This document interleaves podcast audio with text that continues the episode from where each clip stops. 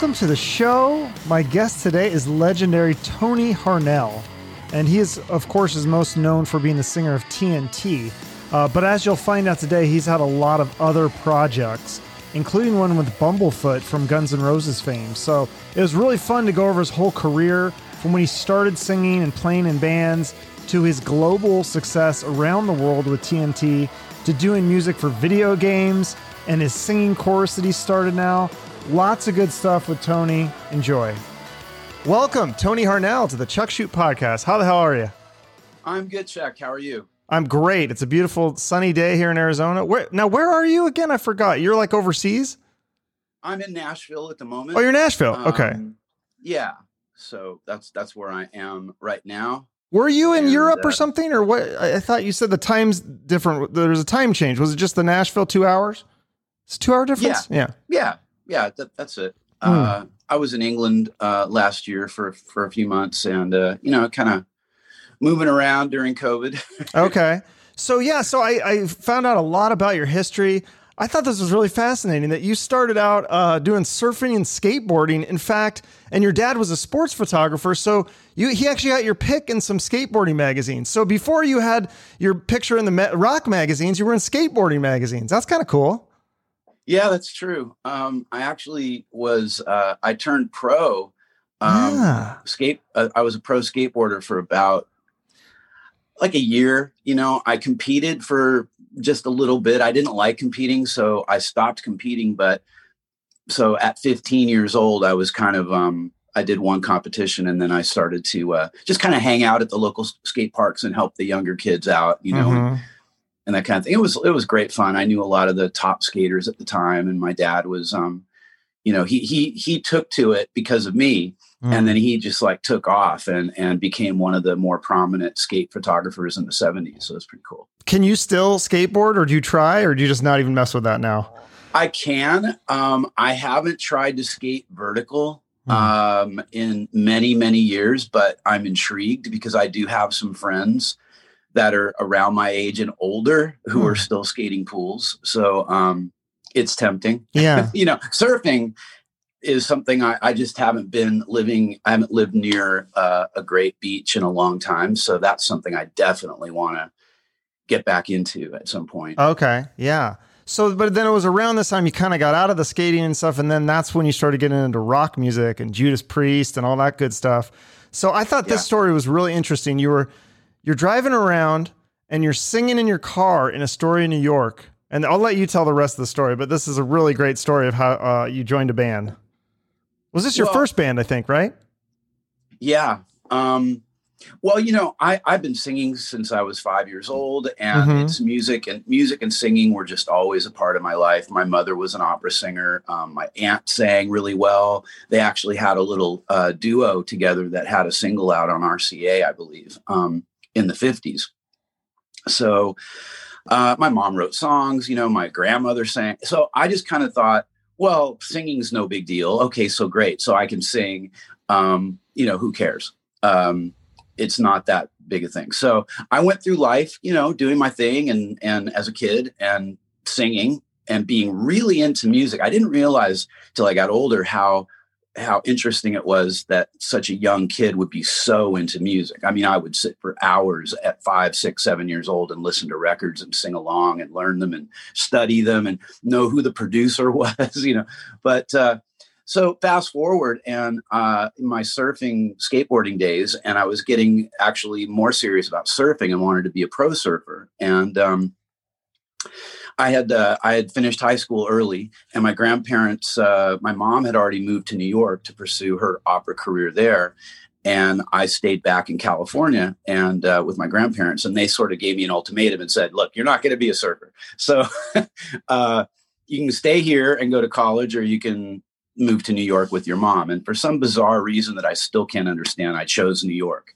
Um, I hate. I hated the idea of New York, you know, uh, being a California kid that loved the beach and so forth. So it made no sense. But I got there and, um, you know, my dad drove my car out with my surfboard in it, which was really funny, and my skateboard. And I was just this weird California kid, a fish out of water, skateboarding through the streets of Astoria. And I had my car and uh, so you know 16 17 years old driving around the streets of uh, and screaming uh, you know, not screaming always, but singing uh, loudly to the rocks rock bands that I loved. And I had eight track an eight track tape player in my car, and that's how that's what I was doing in California. I was driving to and from work.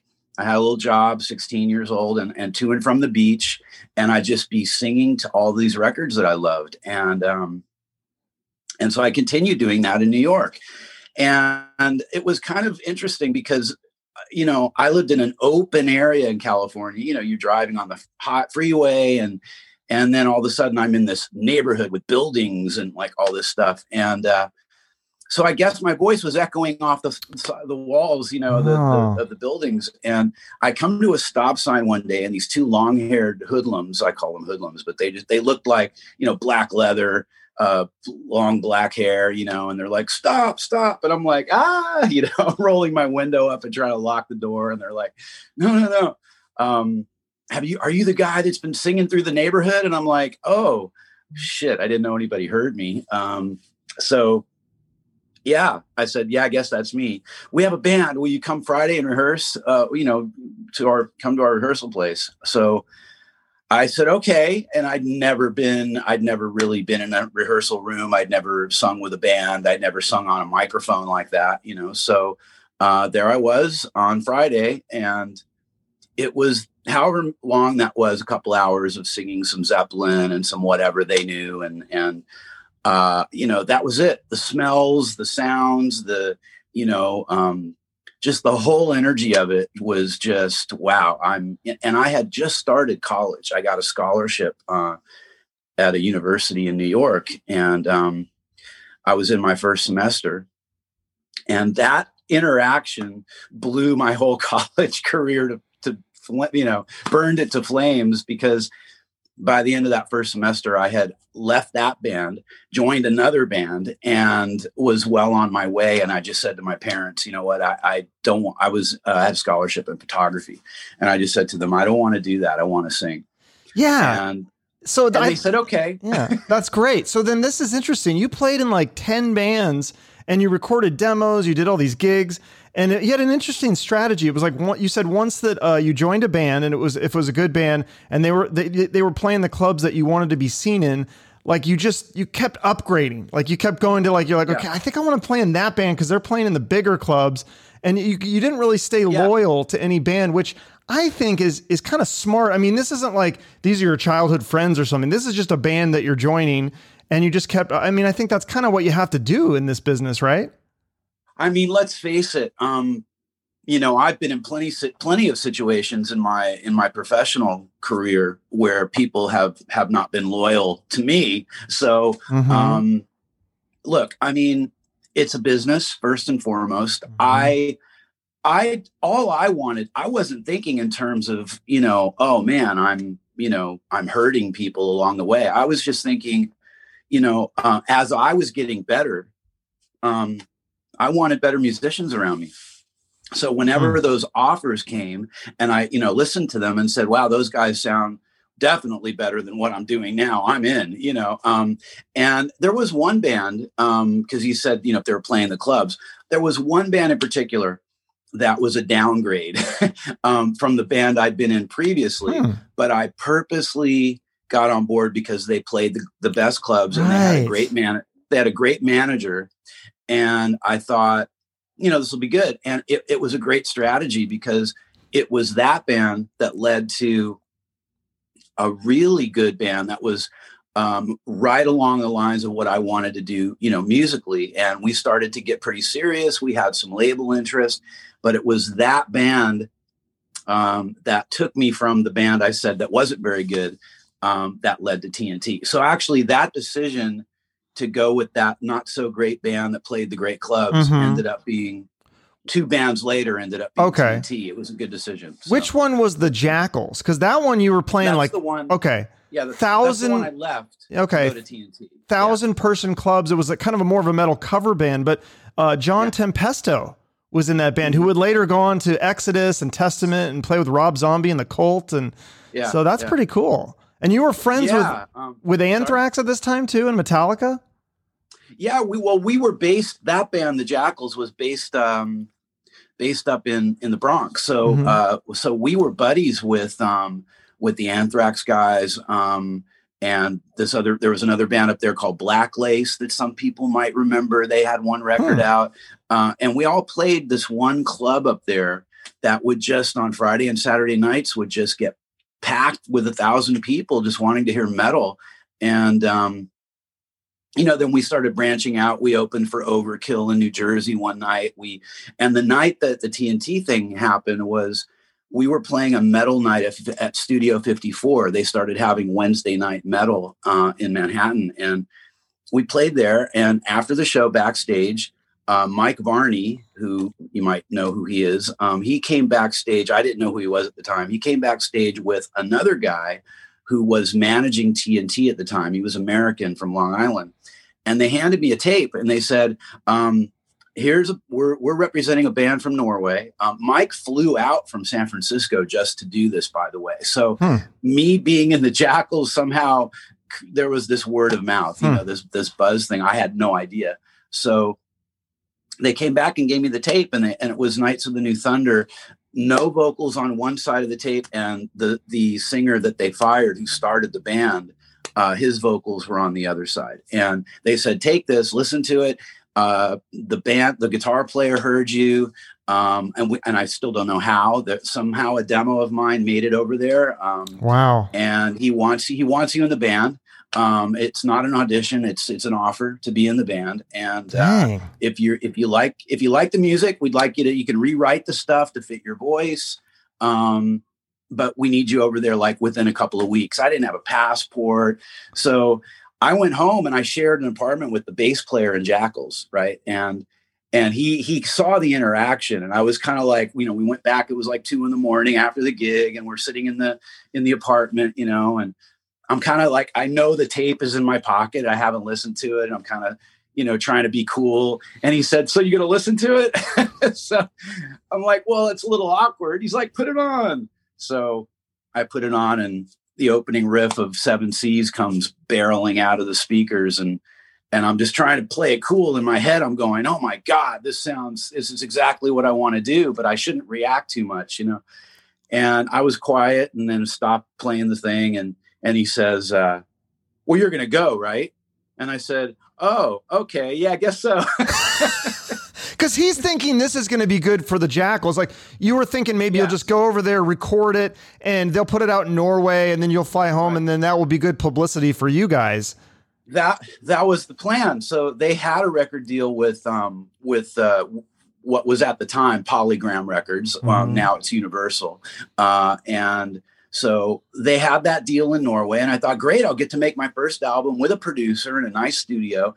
It'll be the best demo i ever had. And i'll come back and re you know get back together with my guys. And if that doesn't work out i made a record. Now Yeah. now i mean the world is open you know um so anyway i went and made the record and um little by little uh I came back to the states um and and it just uh, you know they we finished mixing and it kind of then it was going to come out so it came out in in uh, norway and it, it went shot up the charts and then uh all of a sudden other countries started releasing it they changed Mm. the cover um and it just kind of spread across Europe. And then we went and did a tour at the end of uh, 84 in uh, Norway.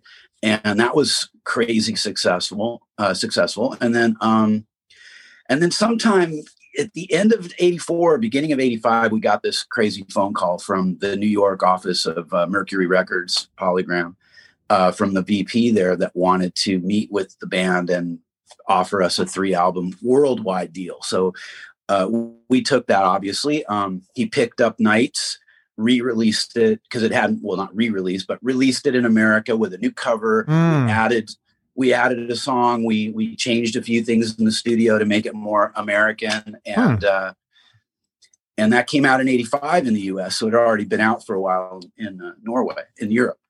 Yeah, and that's a great album. The so it's got the Seven Seas. That was a good song, and then you know the song that I really like though is uh, "Last Summer's Evil." It's such a good yeah. song. It's so catchy. I love the title. It's it's yeah. a very original idea. Like, you know, there's a lot of songs like love this and love that. This is a very like you just that song title like jumps out at you and then it's so catchy. What are those lyrics about though? You know, here's the thing. So when I got over there, I had I I, I kind of was faced with all right, well, some of these melodies on the choruses are pretty catchy and mm-hmm. they're, they're pretty good. Uh, not crazy about some of the titles and the lyrics were kind of kind of you know because they were written by the original singer who's Norwegian. Sure. And some of his English lyrics weren't you know weren't didn't make sense. But I wasn't a great lyricist yet um, by any means, and uh, some people would say I'm still not. But, um, but I, I, think I, I think I evolved quite a bit since then. But but you know, so I cringe when I hear that record. I cringe at the lyrics. I cringe at every word, you know. But uh, what is it about? It's silly. It's you know, I was uh, we were kids, and you know, oftentimes you hear bands and you and you get sort of direction from labels, and you think, you know, you get this idea in your head that you know. Uh, I was a big fan of the Scorpions, and they always mm. had tongue-in-cheek sec- sexual innuendos, you know. And you think, oh, that's a cool thing to do. Let's you know, let's be a bunch of horny guys writing about, you know. And in retrospect, I think it a lot of that, even though people love the energy of the music and that part I love too, but I think the lyrical content is a bit um, immature, childish, you know, whatever. Um, and uh, and maybe cheapens the elegance of some of the music. So I kind of wish that uh, oftentimes that I had been in a different frame of mind, you know, when I was when I was working on that stuff. But you know what? It was. I always say to people, music like a photograph like like you know a haircut or, or clothes that you wore it's a moment in time mm-hmm. and then it's you know it's preserved and that was you then and what you did and then you go forward and you know. Yeah so the next album the third album uh, released 34 years ago today tell no tales 1987 yeah. 10,000 yeah. lovers in one everyone's a star. How big was this album? Is i thought i heard you say it was number 1 in norway. It was it was bigger than michael jackson some weeks and it was also huge in japan. Yeah we were trading um number one positions for for weeks with Michael Jackson's. That's I think crazy. it was the Bad album, and I think we kept going like this. Um, yeah, it was a big album. It was uh, at one point someone told me one in four households in Norway had the album, which is pretty funny. Wow. Um, and and we won a we won a Norwegian Grammy. Uh, rock album of the year for that album, um, and and also there was a point in time where 10,000 Lovers and the record were both sitting at number one for, for a period of time over there. Mm-hmm. So that was the first initial success. And then it came out in America and it did, it did really well, um, considering, and I say considering because we had some things against us maybe. Um, we did have great management. Um, okay, well, let me, let me rephrase that. We had okay management and uh, the label seemed to be pretty behind us. We did some, we did the Stryper tour, which was really big, um, arenas across the country, and then we jumped on the Twisted Sister Great White tour. That was fun, and we did we did our own sold out club shows here and there. Um, but before the album really had a, in my opinion, had a chance to you know take hold because we were kind of going upward uh, they kind of uh, they did this to us a couple of times. They they put us back in the studio to mm. make another album, and um, but no, it did great in the states. It, it, definitely put us on the map. MTV played our videos a lot, and uh, you know the the European thing. It we we were you know definitely on our way. Um, mm-hmm. We were actually also booked on a on a Motley Crue tour.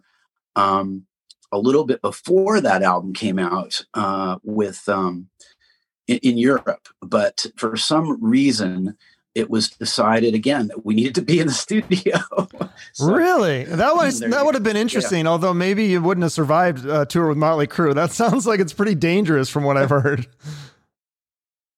so, well, I had um, I had forged a bit of a friendship with Tommy. Um, oh, really? In in '85, and uh, we spent some time in New York City hanging out together, and. Uh, um, you know, and kind of, you know, would uh, check in with each other when he was out on the theater pain tour. Mm. And then we just, we we eventually uh, lost touch. Okay. but just as people do. Yeah, you know? sure. Um, but, but so, uh, yeah, but I think it would have been fun. Oh yeah. It would have been a blast, I'm sure. Uh, but then that next album, Intuition '88, did you say that that you think that one sold more? Or oh, was it '89? Okay, that yeah. you think that one sold more in the U.S. than the uh, um uh, than uh, well, No Tales? In the U.S., I think they were almost they were very much close to being about the same. Okay. But uh, where, the reason I think it sold more worldwide is because we had so much success with it in Japan. Oh, um, okay. It, it, was it was very very successful there. It was mm-hmm. uh, from what I again we we had there was a Michael Jackson thing in there too with the Japanese um, with the Japanese charts. It was um, dancing around with Michael Jackson someplace um, at the top of the charts. Yeah, it was so much fun. I mean, so it was like this kind of thing of like you know explosion in Norway with Tell No Tales, and then you know, uh, doing well in the states and and the Intuition tour. Uh, we had lined our own club and theater tour in the U.S. and that was sold out. Did great. Um, and then this Japan thing was insane. I mean, we got this call. You guys are, you know, top 10 in Japan on the pop charts and, and we're booking a tour and the tour sold out in 30 minutes and it was like 75 to 7,500 to 10,000 seaters, you know? Wow. Um, and we got there and it was like you know it was like a movie it was like everything you know kids at the airport and following us everywhere and um and so it, it's really funny looking back because i think we felt very very sort of i don't know like deer in the head you know deer in the headlights um about the whole thing and i think there was a bit because we were so young i think there was a bit a lack of gratitude that went mm. along with mm. it because we didn't crack the states open, you know, wide yet. And we were so mm. hungry. We are like, this is great. This is a lot of fun. Um, but, you know. Yeah. Well, and especially you as an American, you want to crack the states. Um, so then that next record, uh, Realized Fantasies, they brought in another lyricist and, and you said you kind of cringe at some of the lyrics that, that you wrote, not necessarily that he wrote, but the other lyricist was Del James, the Guns N' Roses legend. So, I mean, tell well, me what it was wrote, like. Yeah. Tell me what it was like working with him because I am a big fan of Guns N' Roses. So anything related yeah, to Guns N' Roses is amazing to me.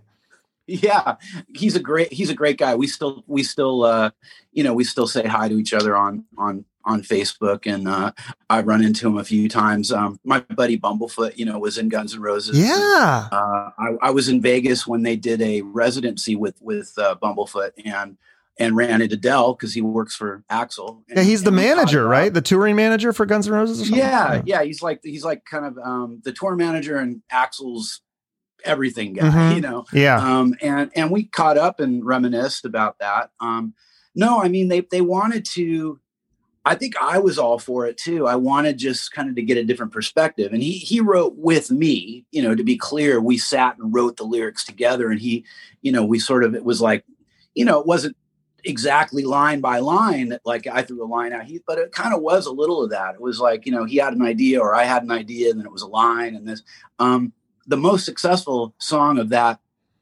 of that writing session was definitely um uh Lionheart yeah, which I yeah. was was a really nice song. It had really cool lyrics that I I would have never come up with a lot of those lines that were in there, but together we really once he would throw something, I'd go, ooh, you know, and then it would entice me to go. So it was good.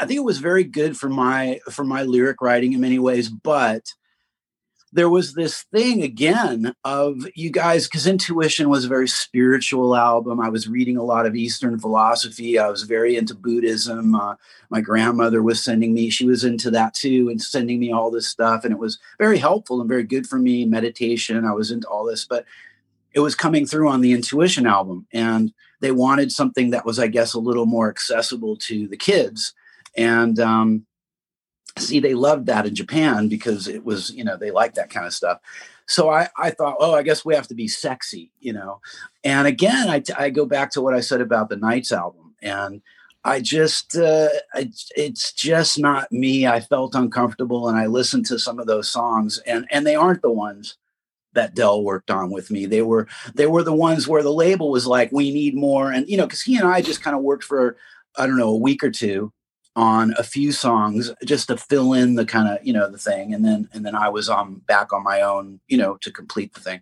And some of it's good and some of it's silly yeah. Mm-hmm. no i know what you're saying. very very hard record to record. Yeah it's like the record label wants something but it's just not you. It'd be like if i'm trying to be howard stern. I love howard stern by the way. I love everything. I think it's hilarious but i'm not howard stern. I can't be howard yeah. stern. So me trying to be howard stern would be really awkward and i think it would probably not feel right. So yeah. i see what you're saying. yeah.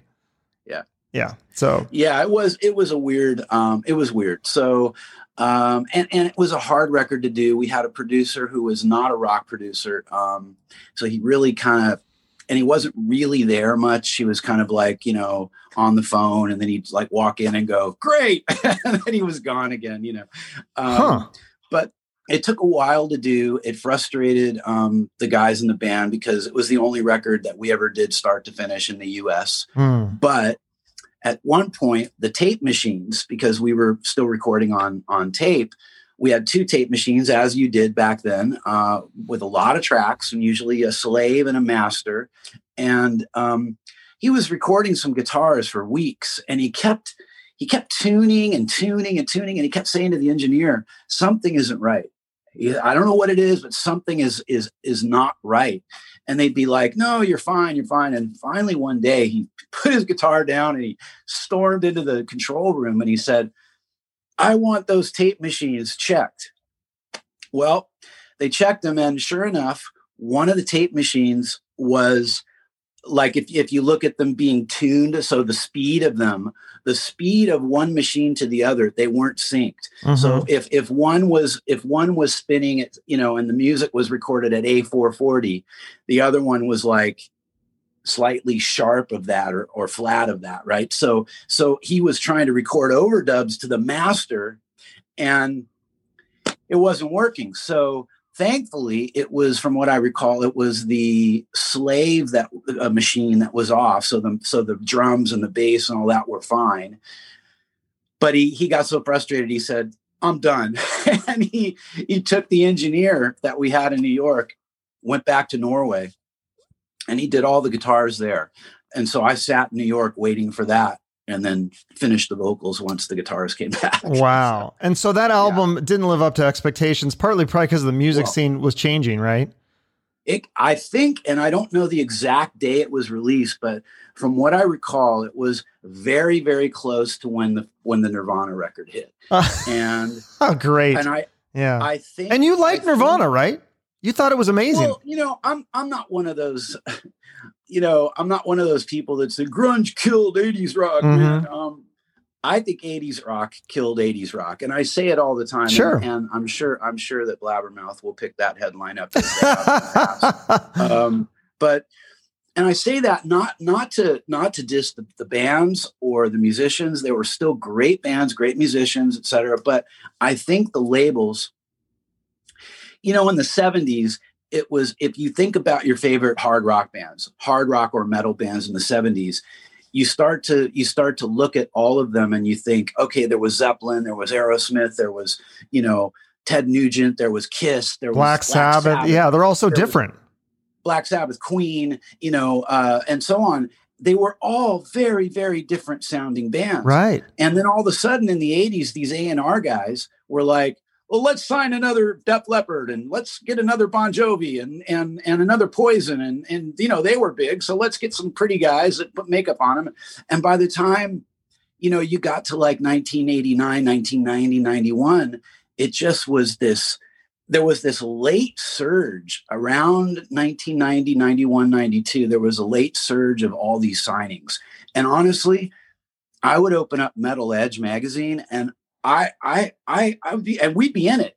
And I couldn't find I couldn't find us because everybody looked the same and we all had the same clothing designer too and yeah. the same haircut. So So did I'd the looking, yeah. So was the record label and the management kind of pushing you to to dress and look a certain way or was that your own choice? Well, by the time that era came along, I think everybody was I mean, by the time the the realized fantasies record came along we we were we were trying to be everybody was trying to be current you okay. know so um the clothes got a little different the the hair got a little less layered uh you know things things changed a bit but um i don't know. It was it was just a weird time. We didn't we didn't enjoy making the record. The only the only shows we did for that album were uh, more sold out uh, another sold out japanese tour Mm. and a couple shows in europe and um and then we just were all just we were we were disenchanted with the whole thing and we just kind of needed a break Yeah, so sure. ronnie went ronnie went and made uh, a couple of records with um he put a prog band together with uh, a now very well-known norwegian singer named jorn and uh, that's that was called vagabond and he did three really good records with them. Um, i did uh, an acoustic album uh, uh, for for polygram for universal. Um, that did a didn't do i mean it was it came out really basically in japan. Mm. and um and then i just sort of like really revamped my thinking and started just really writing a lot and um getting into other kinds of music and exploring. And little by little uh we made our way back together um in the middle you know mid 90s Yeah. so we were really only apart for a few years And then you said two of your favorite albums from TNT, uh, 2004's My Religion and 2005 All the Way to the Sun. They are not Yeah. available uh, in the U.S., but hopefully soon. moment, anywhere they're not Oh, they're not available anywhere. Okay, well, geez, yeah. at the so, moment but you're hoping they'll be available soon.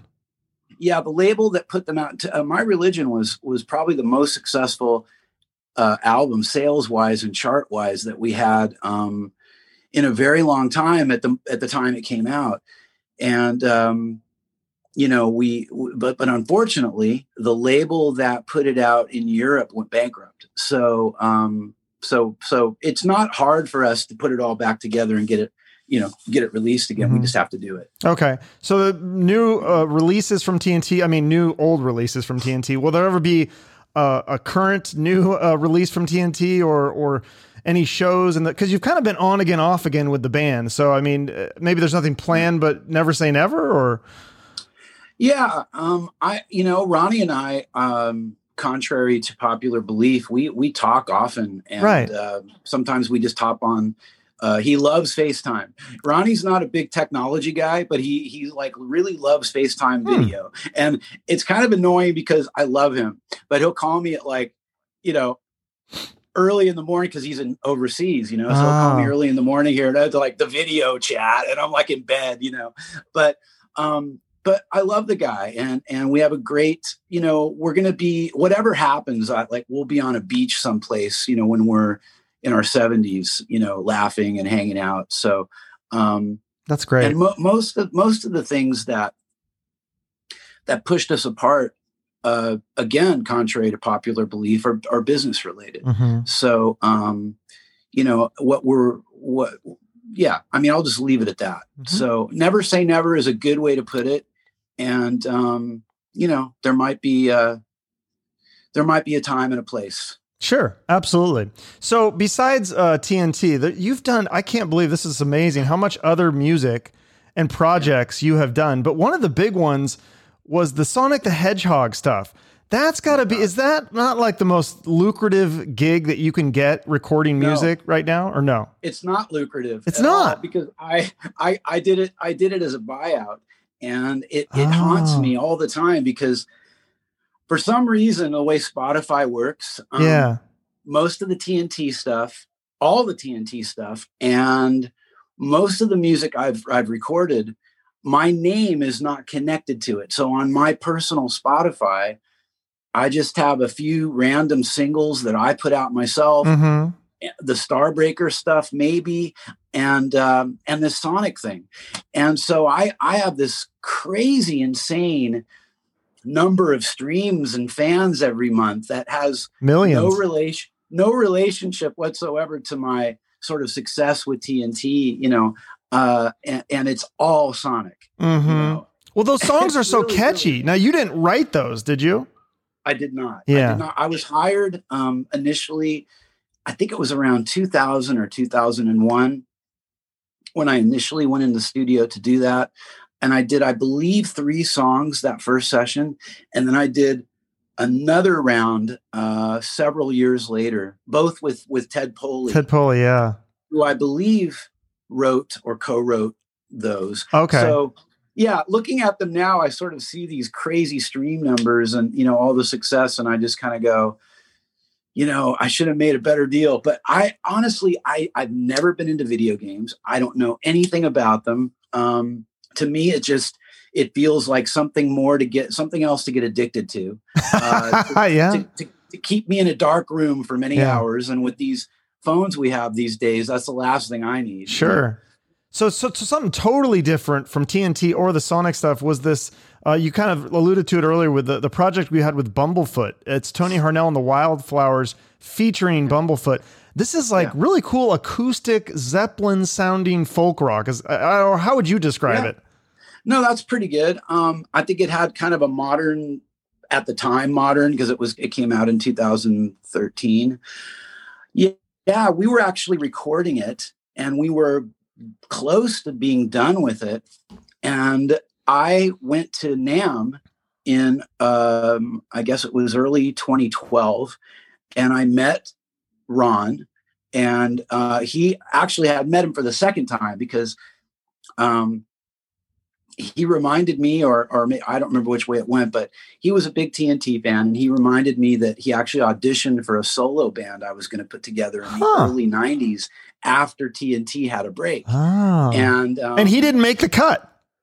Nobody did. I ended up not putting a band together. okay. So, um, but you know, he was amazing, and uh, so fast forward, we run into each other at NAMM and we we hit it off and we started to talk a lot and get together and uh, i was working on this acoustic thing and i just said you know this thing's mostly done but why don't we write a song together and then maybe i'll just send you all the tracks and you can just put some some nice guitar across the whole the whole thing so he said sure and um, we wrote a song called uh, "Burning Daylight," which is uh, there's a video for it on uh, on my official um, YouTube channel, and um, it it just turned out great. You know, it's mm-hmm. one of mm-hmm. the favorite, one of my favorite projects for sure. It was a a, a crowd funded um, oh, okay. project, the only one I've ever done. It was super successful and a lot of fun to do. Yeah, so, I was gonna I, say, is that more of that? Yeah, is that that's got to be really refreshing as an artist to be able to do something totally different because you probably get burned out on doing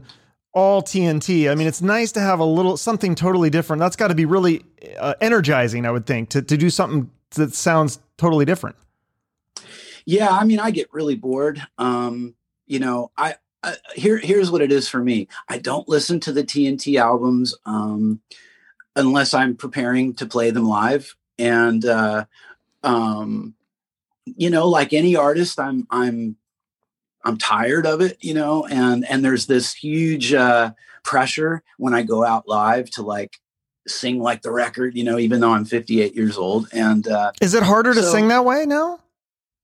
Well, it takes more um, rev up time, you know, so okay. it takes more, you know, I, I'm also a vocal coach. So that's been a passion of mine for many years. And, uh, uh, so, so it, it just takes more, you know, cause you, the, the bot, yeah, aren't you recognized as one of the few people that has a, a four octane, uh, what is it, or four so octane octave, octave voice? Octane, yeah. That would be cool. Four octave voice, octane. which is like it's really rare or something, right? I don't know a lot about, but well, I just know you have a very amazing range, and you. I'm assuming you still have most of that, right? Because you.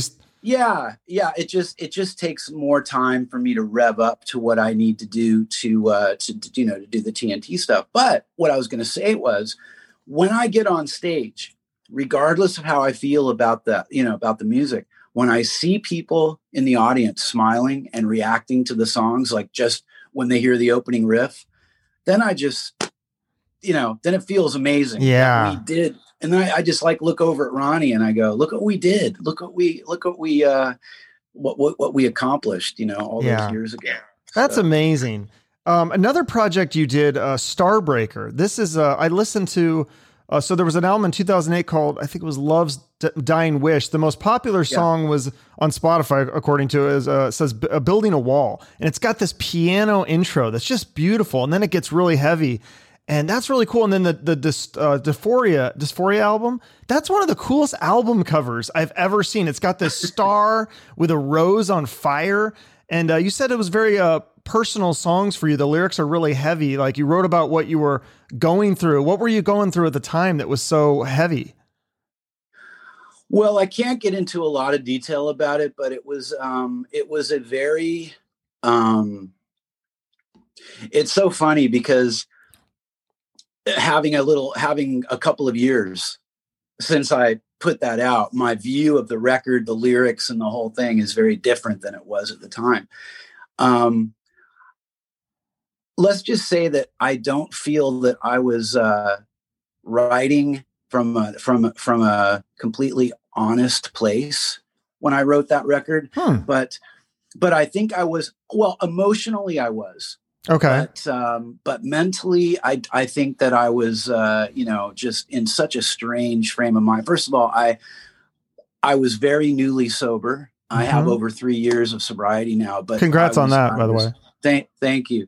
But I was just freshly in recovery, and I had this record to do. Thank God I did because it really helped me sort of you know have something uh, you know important to do. Uh, and uh, so I was basically you know just you know focused on my recovery and making that record um but yeah i, I came out of a really um difficult and life altering relationship um that uh you know yeah and so so that the lyrics there were um somewhat reflective of the of the recovery Hmm. blended in blended in with with the relationship and some other things but there's just a lot of stuff on there that is um just uh you know if i had let's put it this way if i was going to write about that a lot of those things today the approach and the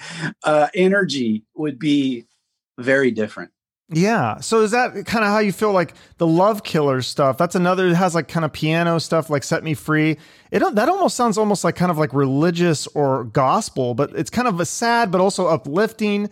And I don't mean that as a, it just seems very spiritual. Like is that another kind of emotional uh written song uh You know, band stuff? You know i made i made a couple and this is this is probably a very unpopular thing to to say but i made i made a couple of records in 2019 um you know for the for the wrong reasons and and well for the right reasons and the wrong reasons i mean this is what we do i'm a recording artist Mhm. so i make record i make records and and that's part of my income you know Sure. and uh but um that record in particular um was something that uh you know i i i kind of got um i guess talked into it and okay. I think there are some good tracks on it. I did not write most of that material, and I feel like it. What it was was it was writers, um, and they're all really talented. All of them, everybody involved in Love Killers was was extremely talented, especially uh, Alessandro uh, Del Vecchio, the producer. Great, great guy, super talented guy. Um, but the the record label sort of um, wrestled me into this. Uh, kind of you know we want to we envision you making a certain record and Hmm. um, we love your songwriting but we want to try something different and i i just want i you know i wanted to keep working it was important for me in recovery Mhm, just to mhm. you know keep working keep making records and i thought okay you know and the song started to come in and you know i was a little disappointed it was writers trying to write tnt-ish songs Hmm. and that's just not possible Hmm. you know um you know d- d- i don't think they i mean i think there's some good stuff on there and i i think that a lot of people really like that record so i have to be a little bit um gentle with my you know critique Sure. of it but uh, what i learned from 2019 was that going forward i want to make music that is from my heart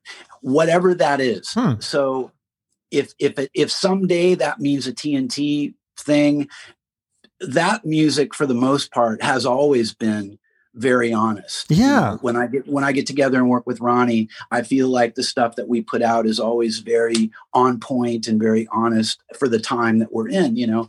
But I'm not going to be making records anymore unless I love the project Mhm. but I don't want to make records just for just for money or um, you know uh, the biggest problem with the Starbreaker thing is that um, is that Magnus doesn't tour and I want Right. to tour yeah. and I want to I want to play live shows and so we have three great records that I can't go out and perform live with you know with him, which yeah. is a shame because I think Starbreaker and a lot of people think Starbreaker would have been a great um, you know European festival act, Mhm. and so you know What about Ec- okay. yeah? What about Echo Bats? Are you that's the kind of a super group with uh, Joel uh, Yeah. Hoekstra and James Lomenzo? Well, I, I think that because of everybody's busy schedule, it was it's probably safe to look at it as a one-off. Hmm. Um, but it was it was just something we started talking about a while back, and um, the you know the pandemic hit, and we had one of the we had that song finished.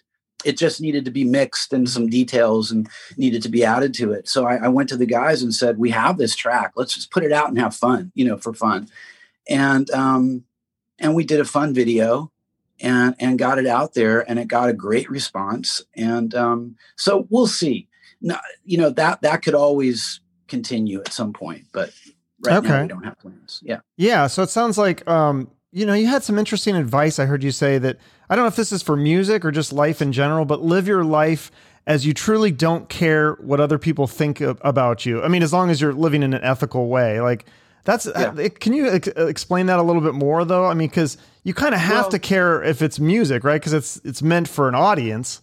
i think what i really mean is live your life well i mean uh, there's two ways of looking at it you know one way look, to look at it is live your life as though everybody's watching you Hmm. that's a very interesting perspective you know so that's a that's kind of my way of um you know of feeling um i don't know uh, i think that i think that keeps people honest when you look at it that you know from that. Yeah. Well, they, I remember my Um, teachers used to say, like, when I was a kid, like, you know, you're supposed to act like your parents are always watching you. yeah And that kind of messes Yeah. with your head a little bit as a kid, especially as a does. teenager. yeah that's maybe a little strong like- Okay. that might be a little that might be a little much but but you know the idea but the other thing that i said about living is i'd like to rephrase that and say maybe live like each day is your last but ethically and you know meaning i guess i have found over the years um, that time can get wasted very easily. And uh, now that we have so now that we have social media and you know these damn devices that just suck so much of our time it's easy to get to go down a rabbit hole. All of a sudden you you know you're watching a, a great band on youtube and then you know two hours later you've watched like you know all these bands and all these you know different things Well, that doesn't sound like a waste of time. I do that all the time. well i know yeah. but I know what you you're know, saying. Yeah. yeah Well, so, so, i think yeah. Hmm. Go on. Sorry. No, I just think that um, I think that uh, we live in a world that is filled with distractions, and I just think that what the fight is for me every day is just grounding myself and keep keep bringing myself back to um, to center myself and just Mhm. keep trying to be centered as often as I can throughout the day. Um, there just is so much going on now, so much information, so much, you know, in this pandemic. Um, I think that uh, not enough talk, uh, at least in our community, about mental health and how, how Mm. how this pandemic has affected people. And for me, being in recovery and uh, having all of this go on, and and sort of you know relationships and how to manage all of this um, this stuff, it's it's easy to paint a pretty picture on social media, which I honestly don't even bother trying to do. I I I kind of just try to be interesting. It's not easy when there's not a lot going on. If you're on tour, you just post tour stuff all the time, and it's great. you know? Sure. Yeah. But I try I try to be creative with it and have fun with it. But um, but uh, you know, it's not reality. Um, and I think I think that uh, it would be nice for us to have some kind of a uh, I don't know, just a, a general acknowledgement of hey, are you doing okay out there? You know, are you are you okay? Like that. That's what I feel like saying sometimes to people is. Is everybody all right? You know, because most people won't say it if they're not. But yeah, I get a sense. I get a sense that sure, some people are doing great during this pandemic. Some people have had, you know, babies and new jobs and all kinds of Yeah. and been very, you know, very creative and prolific. But that's not not the picture for everybody. Mhm. So, um, yeah, Yeah. So with your sobriety, so you said three years, you must have some clarity on that. I've always wondered this, like, um, and I don't know if this is different or the same for everyone in recovery, but um, do do they kind of preach or or do they or do you think like when you after you go through recovery, you're like, oh, I think everybody should should go 100% sober, like everybody should be that way, or do you think some people can drink responsibly throughout their life? Because well, see, there's a big misconception about what sobriety actually is and what recovery is. Um, you know, there's we have this 12 step program, right? And mm-hmm. all that really is is it's a blueprint for how to live. And and it's not it's not it's not crazy. Uh, it's not it doesn't have to be religious if you're not religious. There are mm-hmm. lots of atheists and, and and agnostics that are on in the 12 step program. You apply it how you see fit for your life. But no, what I would say is when I went started to to go to meetings, um, my uh, observation was everybody could use those 12 steps. And that didn't necessarily mean that they didn't have to drink. Hmm. It meant that those 12 steps were really great tools to guide one through a really awesome life. Hmm. And um, that in many ways, people in recovery, I think, come out kind of ahead of the pack in, in certain and i'm not talking again about the drinking see sobriety yeah. Dr- not drinking is only the first little tip of the iceberg about sobriety mm. so what mm. sobriety really is is learning how to live better to be a better person uh, to to be honest and truthful to yourself and to others et cetera et cetera et cetera and and i think and be accountable and that's the main reason why i chose to be public about it is i thought maybe i could help other people and by being being public about it it would I'd be held accountable, you know. Yeah, true. Yeah, um, and it's and it is one day at a time. So I'm mm. not here to say I'll never do it again. Right. I can't say that, but I can yeah. say today I'm not doing it. So, yeah, you know. And you're also um, you've also gone vegan. And uh, did I say did I hear you say gluten free too? You eat very healthy. In fact, you were kind of like a health coach for a little while, and you're really into that. Well, I do. I do have. A, I got interested in um, my when my mother, right when my mother was was sort of declining fast from uh, breast cancer.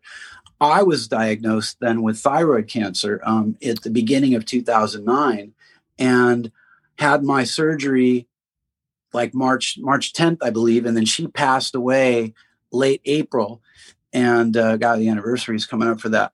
And um, between those two things, and then in in a couple years later, uh, I we the TNT lost uh, our longtime keyboard player at 40. He was only 44, and he passed from uh, melanoma, and he went really fast and really hard. And I just thought, I got to learn about more. I've always been interested in health. Um, it's always fascinated me.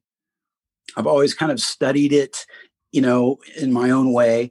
But I decided to get serious about it, and I um, I actually did a year uh, a year long course and paid a, a, good amount of money for it and got certified as a health coach. So I am a certified health coach. I don't really use it. I may mm-hmm. write a book at some point, but um, I experiment with different diets, and uh, I have been experimenting with vegan. I'm not. Uh, this will probably really upset a lot of vegans out. I think it's a great way to um, it's a great way to live. Uh, it's definitely better for the planet, no doubt about that.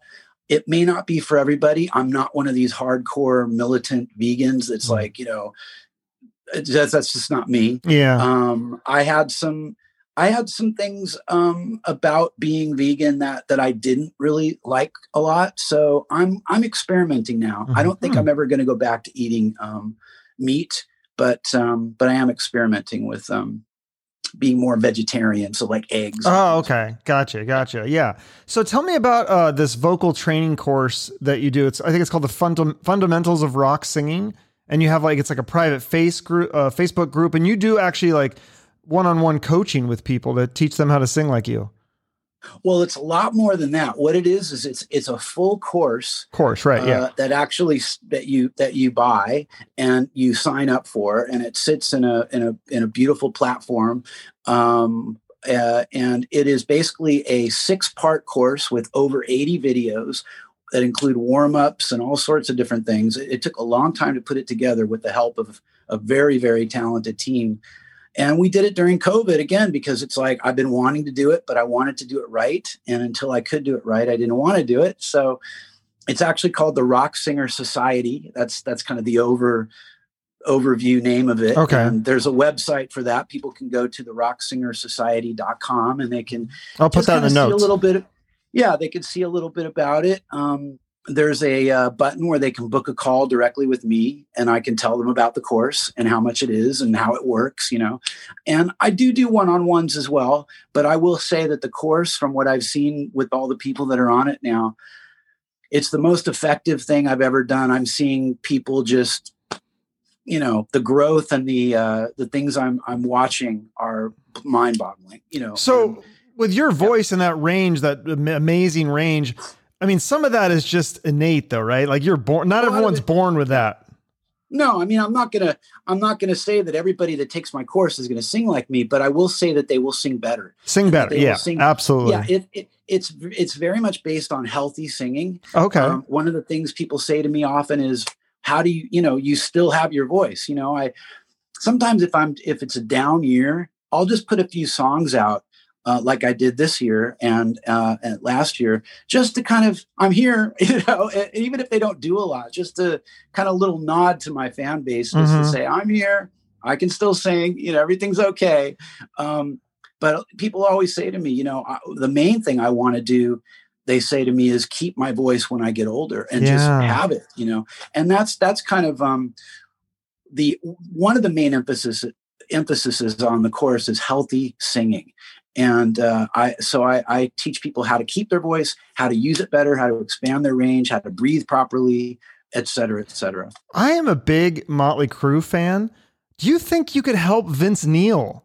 Because I feel like I've seen him live recently, and it seems like his voice is he's struggling. Like, but I know he could probably do better. Like, maybe he could take this course. Like, is that a crazy idea? I, I think I could help him, and he actually is is in Nashville. So you know. Oh, he uh, is. Yeah, that's right. Yeah. I mean, here's what I see.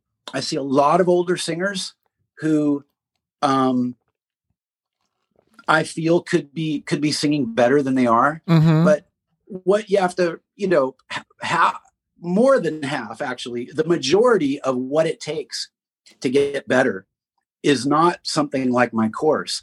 That's just the that's the that's the uh, that's the tool okay. the thing that's actually going to make somebody better is do they want to You know? Oh, do they okay. do they do they want to get better and do they want to work you know uh, a program or work with a coach or whatever the case may be and a lot of singers um if they're happy where they are and they're making a lot of money as somebody like he is um what's the uh what's the motivation You know? i mean my motivation would be to be great Yeah, you that's what? I'm saying. Um, Because like all the, yeah. there's a lot of people talking shit about Vince, and wouldn't that be awesome if he like took your course or worked with you and just came out and just kicked ass at this when the Motley Crue uh, crew tour, if it ever happens, if it does happen, like wouldn't that be cool to see? I mean, because I heard he was like losing weight and stuff, and so I don't know. I think that'd just be another piece of the the puzzle if he uh, really know, got I- his voice in shape. I, I don't know Vince well, but I like him. Uh, I, I had some very, very brief interactions with Hmm. him way, way, way back in Yeah. time, you know. Um, but, uh, you know, I think he'll be just fine. you Okay. know?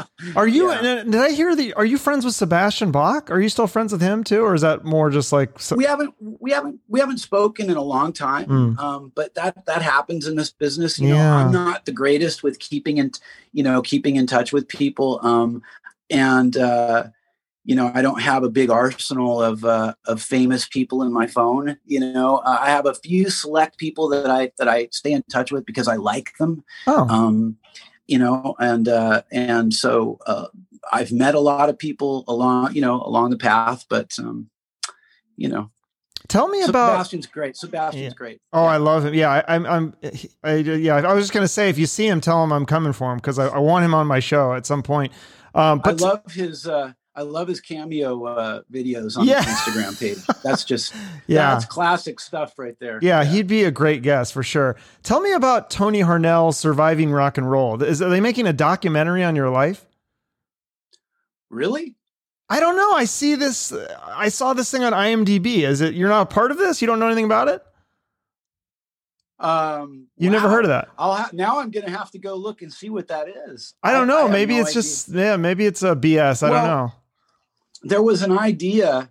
Um, a filmmaker and I were discussing something years ago. Um, but Oh. we never really we never really pursued it. But uh, wow, okay. I don't thought know. You were asking me a question like in general, but No, no, no. I thought I saw Yeah. this because I was looking. You know, I always look up people like you know, I look up your Wikipedia, and then you know, I look up to see if you've had any songs and like movies and TV. And on your name, there's a thing that says Tony Harnell, uh, surviving rock and roll, like coming soon. And I was like, what is this? I haven't heard about this. So if you don't know about it, maybe it's just misinformation. That's very possible now too. I'm gonna go have to look when we hang up. That's Yeah, for sure. for sure. So, uh, but then you were talking about maybe writing a book though at some point, uh, maybe fiction loosely based on your life.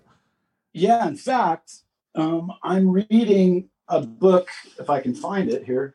Um, I can't find it, but yeah, I'm actually reading a couple of books right now um, about writing. I want to write a great, I, I started writing one years ago and I have a bunch of pages written, but I really want it to be great. So I'm kind of reading Rob Halford's book and I'm reading a book about writing memoirs, you know, Okay. and, um, and some other things. Um, Have you read The. Dirt?